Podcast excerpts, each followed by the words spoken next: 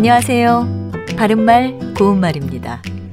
우리말에서 뜻이라는 단어에는 어떠한 일이나 행동이 지니는 가치나 중요성이란 의미가 있습니다. 그럼 뜻과 관련된 표현으로 뜻이 있다는 것을 나타내는 뜻과 있다를 합한 형용사를 뜻있다와 뜻있다 중에서 어떻게 발음하는 것이 맞을까요? 여는 법칙을 적용해서 발음하면 뜻있다가 되지만 이 표현의 경우는 여는 법칙을 적용하지 않고 절음 법칙을 적용해서 뜻있다로 발음합니다.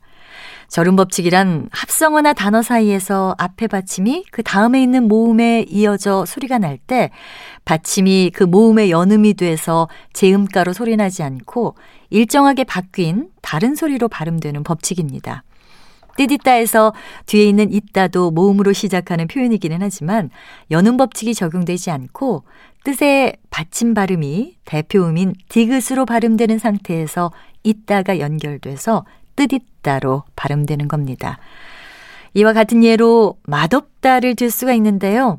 맛의 받침 발음인 디귿에 없다가 연결돼서 맛없다가 된 것입니다. 참고로 맛있다의 경우는 원칙적으로는 뜻있다처럼 맛있다가 맞는 발음이지만 우리 일상 언어에서 맛있다로 발음하는 경우가 훨씬 더 많기 때문에 맛있다도 표준 발음으로 인정했습니다. 따라서 맛있다, 맛있다 둘 모두가 맞는 발음입니다. 바른말 고운말 아나운서 변희영이었습니다.